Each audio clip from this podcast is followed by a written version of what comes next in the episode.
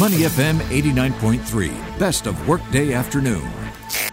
Hello and welcome to Workday Afternoon. I'm Melissa Hyak. Now, most people these days just cannot take their eyes off the screens of their mobile phones or other digital devices. And it's a phenomenon that's been going on since the early 2000s when smartphones and social media became mainstream necessities.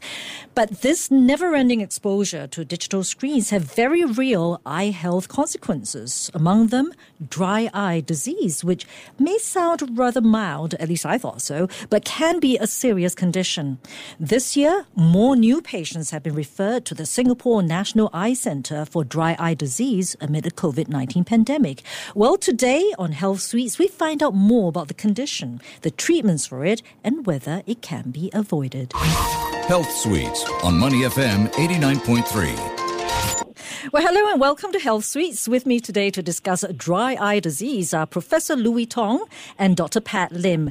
Now, Prof. Tong is Principal Clinician Scientist and Head of the Ocular Surface Research Group at Singapore Eye Research Institute and Senior Consultant at the Corneal and External Eye Disease Department at Singapore National Eye Centre, while Dr. Lim is Head of TCM Ophthalmology Department, Chief Physician and Board Vice Chairman of the Singapore Singapore Chung Hua Medical Institution. Doctors, welcome to the show. Thank you. Good afternoon to you and all the audience. Good afternoon. Prof. Tong, you still there? Yeah, good afternoon okay. to all. Uh, thank you very much, Melissa, for inviting me to this. Yeah. yeah, maybe I should get an ear check before you know I talk about eyes. Okay, okay, but can we can we just start sharing with our viewers what exactly? Um, I know it seems like oxymoronic, right? Dry eye disease. Yeah, we know what that's about, but but you know, tell us in detail medically what that means. Well, essentially, this is a condition of the tear and the eye surface that is caused by multiple factors, such as uh, uh, I divide them into the external factors, for example, computer use, contact lens, cosmetics, uh, pollution, surgery, and internal factors, like, for example, eyelid inflammation, increasing age, autoimmune disease, uh, hormone changes, and um, you know, sleep disorders and anxiety, depression, and so on. So it's a complicated multifactorial condition caused by internal and external factors. Mm. But but we have kind of honed in quite a bit on the use of all these digital devices, haven't we? Mm-hmm. Mm-hmm. Yes. Yeah. That's is, is that would you say that's a, a, bigger contributing factor than you know all the others you talk about? At least you know in recent days. Yeah, in the community, I think that is a, a major factor, especially in the recent years, right? I mean, with the uh, more people working from home and more hours on, on computers, smartphones, and so on. Mm. I, I, suppose that is really a major uh, external factor in the community. Mm, yeah. Mm. Maybe that let's let's hear from also Dr. Lim. Um, so yeah. when does it become serious? Because I, I, understand sometimes you have like you know as with all diseases or all conditions you have mild, moderate, serious. Mm-hmm. So so maybe you can just outline very quickly, right? You know uh, you know when does it become serious and, and what can we expect in terms of symptoms? All right, there are all kinds of symptoms that uh, the patients will complain about. Um, usually, it's the dryness. They will feel like sandy or foreign sensation, and they also have like tearing, overflow of tears, and they sometimes may have some headaches, and some may have some uh, eye socket uh, pain. I mean, this is the common common uh, complaint they may have. Are those still considered m- moderate or serious? I will still put it as moderate because in serious um, serious patients, they will have a lot of psychological impact mm. that they may uh, start to be antisocial. They will not uh, want to leave home. They always think that my eye is so bad that mm. I could not focus properly. Okay. I could not walk, uh, work okay. or walk. You know, this is all you know quite quite serious uh, dry patients okay. may encounter. Uh, but under the TCM perspective, uh, what we see here is not um, dry eye is never just a local eye mm. disease.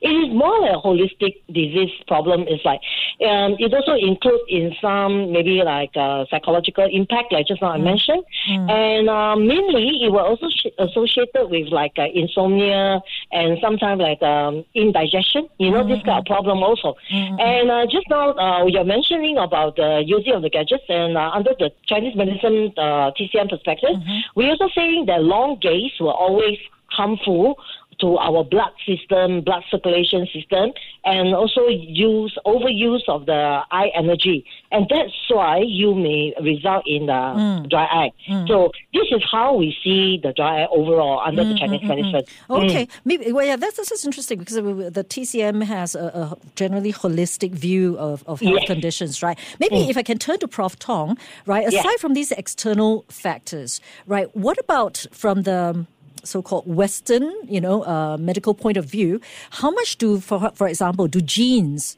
right, have to do with the condition? You know, is is it actually hereditary? Are some people more predisposed to having dry eye? Um, I think for the the major uh, common type of dry eye, which is the, what you see in the community, the bulk of it is influenced by um, the external factors that you said, you know, computer use, but also some of the internal factors which may not be really um, easily correctable, like for example, increasing age and uh, autoimmune disease.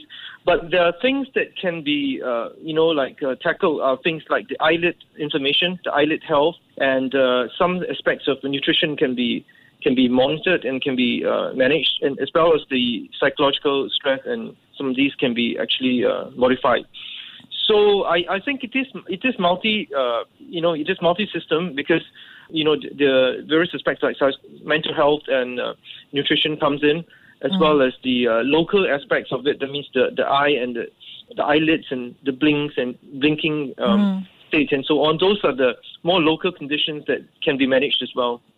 You talked about um, age being a function of, of you know, or a correlational uh, factor, right? So, so is there a particular point in life or, or, or you know, age group um, that is possibly more susceptible? I, I reckon. I mean, as, as always with a lot of things, like you know, older you are, the more likely you get it, right? Yeah, yeah. You can tell. You can tell if you come to one of my clinics because basically 50, uh, 60 and above, especially, right, or, or even fifty-five and above.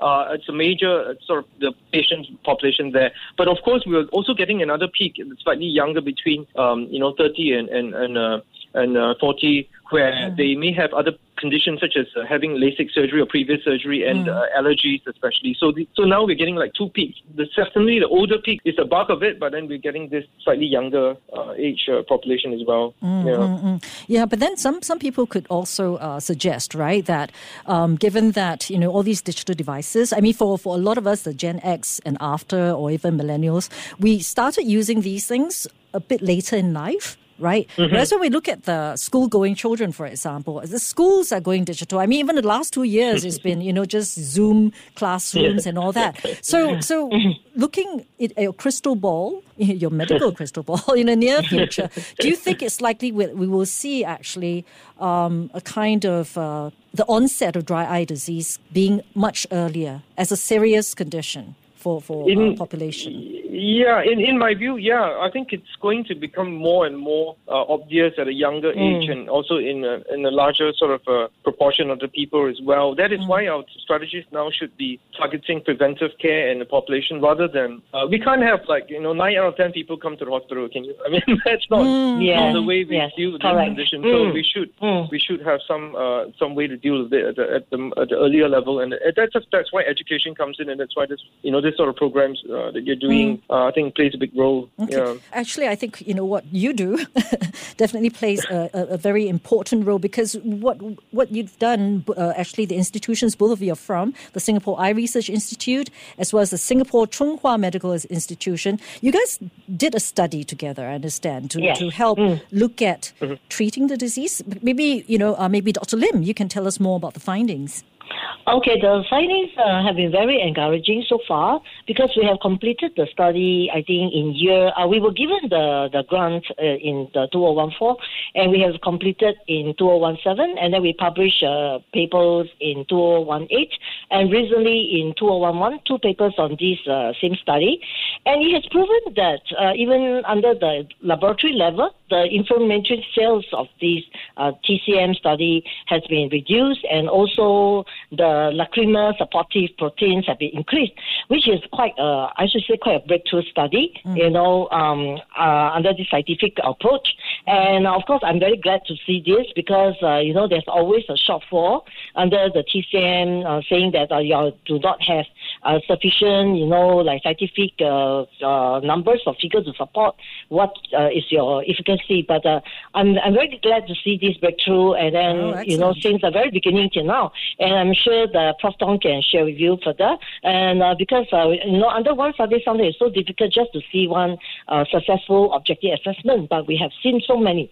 So I think this is so good that uh, we decide to do one more new one, which is just kickstart very recently in April, and uh, and uh, and uh, and the participants' response have been overwhelmed, you know, uh, with the press, uh, you know, Oh, coverage and all this publicity. Okay, So I should okay. thank you. I should thank you, you, you know, for all the support and all the all, publicity given. Not at all. Yes. Yeah, but maybe, maybe Prof. Tong, what about you? You do you have anything to add to, to what um, Dr. Lim has already shared? Because it sounds very encouraging. Yeah, I think she's just mentioned the, the bulk of it. I think it is a slightly unusual uh, trial in, in the sense of compared to what the other studies we're doing. But I think with the cooperation of the you know the media, actually the media plays a bigger role in this trial than any, any other trial. Mm, Because maybe- of that, we, yeah. we got a lot of uh, inquiries. Maybe and, next you uh, can go to schools and tell them about it too. okay, now, now, okay. Now, when we look at treatments, right? Um, Some people, you know, they'll say, "Oh, if you're taking TCM, okay, don't, you know, if you're on Western medicine, don't take TCM. If you're on TCM,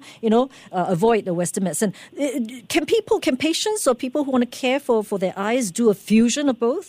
Uh, in my pers- uh, in my opinion, it, it, it is not a conflict. Actually, it is a complement. Yeah.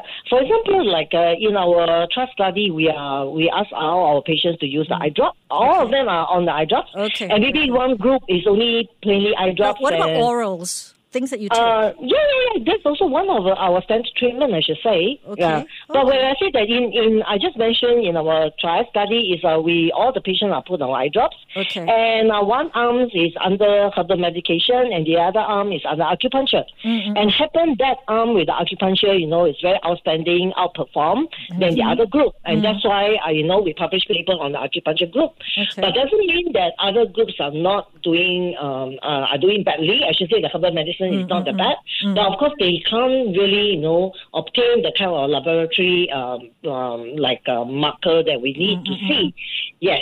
So, but I'm saying this is already a very obvious east meet west type of uh, experiment, and it's not just like purely west or purely east. Yeah, yeah. But This is what I'm yeah, but of course, that's not a blanket, uh, uh, how is it, conclusion, right, on the future. Yeah. We're just talking specifically about dry eye disease now. We're talking about the kind of treatments that you, you're talking about, right? And Mm. But Prof. Tong, I, I thought you wanted to say something just now? Yeah. Yeah. yeah, I mean, if you want to talk about treatment of a lifestyle and a multifactorial condition, you really need every single kind of, uh, you know, tool and weapon that you have. In, in other words, TCM is one of them, and, and that's one of the five pillars that we are emphasizing in the community, uh, as, as uh, empl- exemplified by this, this acronym called LEARN, L-E-A-R-N, right? So L is Yeah. actually the artificial tears and lubricants, right? The E is actually the eye mask using the USB eye mask. Okay. A is the nutritional augmentation, and R is generally re- restoring the general health like acne and uh, you know mental health and so on. And the N, the last one is actually non-standard care, including TCM. So really, you need TCM, but you also need all the other four pillars uh, Yeah. Yes. of this Other learning, right? elements. Okay. Yeah, but I suppose as always, before you try to do anything, especially to apply or to to ingest, right? Check with your your doctors first, right? Let your doctor know this is what I'm doing. Is it okay? Uh, before you actually try to, I mean, don't try to self medicate, like your, you know. There's a reason all the doctors go through so many years of medical schools, right? okay. Now, okay, I'm glad you mentioned diet. We have just a bit of time left um, in terms of you know managing um, dry eye disease or just you know good eye health in general, right? I think uh, Prof. Tong just now you mentioned uh, diet. So Yes. diet and supplements, how much do they help, or just you know expensive urine? There are a few um, the nutritional supplements that have been better studied than others. Mm-hmm. So one, one of those are the omega-3 uh, fatty acids, sometimes mixed with omega-6 as well. But basically, this is a, uh, essential fatty acids that help to reduce inflammation uh, around the eye and reduce the Mm-hmm. inflammation in dry eye as well. But for various reasons, I think including genetic ones, not everybody responds well to this. So probably, you know, half the people who like this, uh, they find that helps, but not others. Um, some other supplements like vitamin D3, for example, might help Mhm. as well because of the ability to also also related to inflammation and and the supportive of the glands. In general, if you are not a big fan of um, you know supplements, then very important to have a, a normal diet that's balanced as well as a good enough um, you know exercise and exposure to the sun as well. I think that's that's uh, um, always the good advice, but um, you know, it's, it's just not possible sometimes in, in our kind of tropical weather to have, you know, sufficient sun exposure, right? I mean, for mm, mm, obvious mm, reasons, yeah. Okay, Dr. Yeah. Lim, we have uh, 30 seconds more. Anything right. else you want to add on that? Okay, yeah, I always say that uh, uh, Chinese medicine uh, philosophy is always you must have a healthy body in order to have uh, good eye health. So the best is like just uh, Prof. Tong has mentioned, you have to eat well and you have to sleep well, very important. Have to sleep by 11 p.m. if possible. Yes, Yeah. ma'am. Okay. All right. Thank you so much, doctors, for your time and Yes. information. Thank, you. you. so much. All right, Thank thank, you. you. Bye bye then. Thank you. Bye. Bye. Yes. We've been speaking with Professor Louis Tong of the Singapore Eye Research Institute and uh, Singapore National Eye Centre, as well as Dr. Pat Lim of the Singapore Chung Hua Medical Institution on Health Suites. I'm Melissa Hyak on Money FM 89.3. To listen to more great interviews, download our podcasts at moneyfm893.sg or download our audio app. That's A W E D I O. Available on Google Play or the App Store.